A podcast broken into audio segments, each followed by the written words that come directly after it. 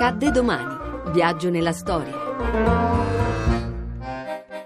23 marzo 1934. Discorso alla Camera del re Vittorio Emanuele III sulla riforma della scuola. Signori senatori, signori deputati. Vittorio Emanuele III fu re d'Italia dal 1900 al 1946. Abdicò il 9 maggio 1946 e gli succedette il figlio Umberto II. L'operato di Vittorio Emanuele III in politica interna riguarda in primo luogo la realizzazione della pace sociale, attraverso una legislazione volta a superare l'ardente contrasto fra capitale e lavoro. Infatti, temi ricorrenti dei discorsi della corona, normalmente redatti di proprio pugno dal re. L'amministrazione della giustizia deve sempre più adeguarsi nelle sue procedure alle necessità dei tempi moderni.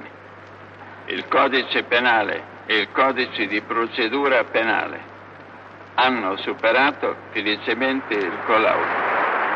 Nella visione politica del sovrano, punto fondamentale per il raggiungimento della desiderata pace sociale era conseguire una più elevata condizione intellettuale, morale ed economica delle classi popolari, in particolare assicurando un completo livello di istruzione a tutti i cittadini. I maggiori problemi concernenti l'educazione della gioventù nei diversi ordini di scuole sono stati risolti con una serie di leggi. Noi sinceramente desideriamo per l'Italia e per l'Europa il più lungo periodo possibile di pace.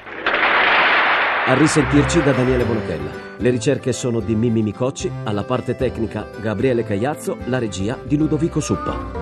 Il podcast e lo streaming sono su radio1.rai.it.